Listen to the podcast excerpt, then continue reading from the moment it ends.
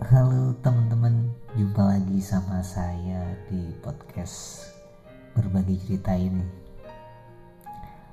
Oh ya, langsung ke topik ya. Kalian masih ingat mungkin ketika kecil selalu bermimpi dan memiliki cita-cita, entah ada yang ingin jadi dokter, insinyur, guru, dan banyak hal lainnya. Namun ketika beranjak dewasa, apakah semua masih sama? Ada yang beruntung serta gigi hingga akhirnya menjadi kenyataan impiannya. Ada kok. Banyak. Ada pula yang nyatanya itu semua hanyalah mimpi belaka. saya pernah berpikir bahwa saya dulu ingin menjadi pekerja kantoran. Pergi pagi pulang sore. Yang ritme kehidupan yang diharapkan banyak orang di luar sana lah tapi setelah memasuki bangku kuliah, jujur di kepala saya waktu itu cuma pengen lulus. Bahkan pernah teman saya nanya, Bang, apa cita-cita kamu? Aku cuma pengen lulus, udah. Karena di waktu itu saya ngerasa beban moral saya kepada orang tua itu harus lulus wisuda. Meskipun uh, secara garis besar saya hidup dan membiayai kuliah itu pakai dana saya sendiri, usaha sendiri. Tapi tetap saya ngerasa saya harus buktiin saya bisa. Dan bayangan saya dulu, saya bakal punya privilege dari orang tua. Setelah dewasa nggak perlu capek-capek cari kerja. Tapi nyatanya emang semua kadang nggak sesuai ekspektasi jadi, beruntung kalau kita bisa bertahan dan hidup tanpa backup dari orang tua. Tetap mengupayakan apa-apa dari diri sendiri dan gak ngadein orang tua lah intinya. Dan seiring berjalannya waktu, kita tetap akan dihadapkan dengan kenyataan-kenyataan yang bikin kita muter otak, serius bikin pening. Semakin dewasa juga tidur gak teratur, pola makan berantakan ya itu emang dari pribadi masing-masing sih. Cuman kadang kalau ngikutin alur rasanya menyebalkan bukan pengen rasanya tidur jam 9 malam bangun subuh pagi-pagi banget ya. Bullshit nggak bisa. Parahnya kalau lagi begadang nggak ada kegiatan kita selalu aja overthinking hal apa yang akan terjadi di depan kayak gimana alur kehidupan kita entah tentang masa depan, pendamping hidup, atau bahkan yang mengerikan bahkan kematian.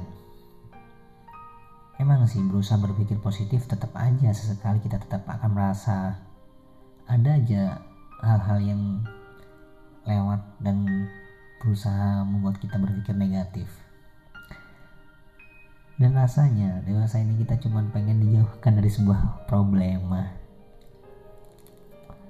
Meskipun nyatanya problema itu akan tetap hadir menghiasi hari-hari kita bukan?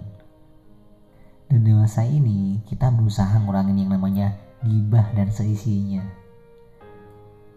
Berusaha mengurangi ngeluh, berusaha jadi orang yang mudah memaafkan, dan memperbanyak rasa syukur. Karena dengan kita mengeluh nggak bakal menyelesaikan apa-apa. Berusaha jadi orang yang pemaaf meskipun itu susah Berusaha jadi orang yang menerima apa pun yang terjadi dan lapang dada, meskipun kenyataannya nggak semudah kata-kata. Tapi nggak apa-apa, sebab semua itu sedang kita upayakan, kita usahakan. Siapa tahu ke depan akan membuahkan sebuah hasil bukan? Bahkan kadang kita tahu bahwa dulu orang tua kita menyimpan rasa sedihnya di hadapan kita dan terlihat tegar di depan kita agar mereka tidak terlihat lemah di hadapan anak-anaknya. Terlepas dari itu semua, kita hanyalah manusia biasa. Sekuat apa pun kita tetap akan merasa runtuh kok. Dan tetap kita akan merasa sedih. Jadi, kalau kita lagi sedih, gak apa-apa luapkan. Tapi sebisa mungkin ketika kita meluapkan di saat kita sendirian, di kamar, atau enggak di depan orang yang bisa kita percaya dan setelahnya kita hadapi dan sebisa mungkin kita atasi. Atau mungkin sering kali kita menceritakan kebaikan kita di hadapan orang lain. Menunjukkan kemampuan kita menjadi tokoh yang bisa jadi inspirasi, nyatanya kita hanya menutupi sebuah rahasia dan keburukan kita. Mana mungkin sih kita mengaku bahwa kita ini nakal, bajingan, atau brengsek di hadapan orang-orang banyak? Nggak mungkin. Kecuali kalau kita merasa orang itu bisa dipercaya, orang yang biasa di samping kita dan ngerti tentang kita. Jika percikan keburukan itu naik ke permukaan, tidak akan ada orang yang akan memberimu bahu untuk bersandar. Dan ketika kebaikan yang selalu dieluh-eluhkan, maka banyak uluran tangan yang bersedia untuk menggenggam. Jadi kalau kita baik, pasti banyak orang yang mendekat. Tapi kalau cerita kita yang jelek, ah, yang ada kita cuma akan mengalami cacian. Hidup ini kompleks ya, Emang ada hitam akan ada putih, ada manis akan ada pahit.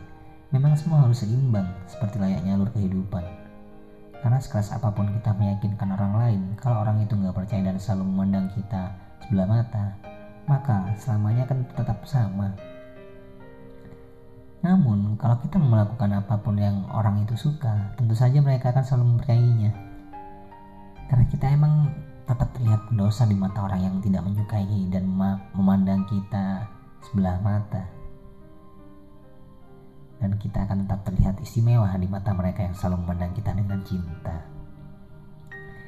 Jadi bangunlah semua dengan kata secukupnya agar kelak tidak tenggelam karena sebuah ekspektasi semata. Misalnya nih jatuh cinta secukupnya.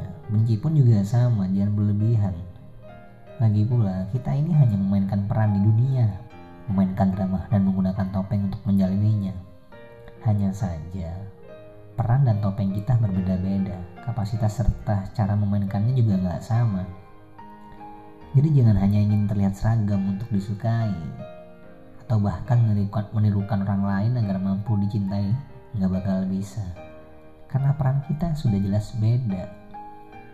Jadi nikmati saja proses dan alurnya dengan tetap memainkan peran dan sebisa mungkin di jalan yang benar. Jangan takut berbeda. Kita hidup bukan untuk hanya mengenyangkan orang lain kok. Well, sekian dulu ya podcast saya ini. Ini merupakan bagian cerita serta masukan dari sahabat saya dan menarik untuk dibahas. Disclaimer, nggak semua hal yang saya katakan itu benar. Semua balik sama kalian semua. Sampai jumpa di podcast saya berikutnya.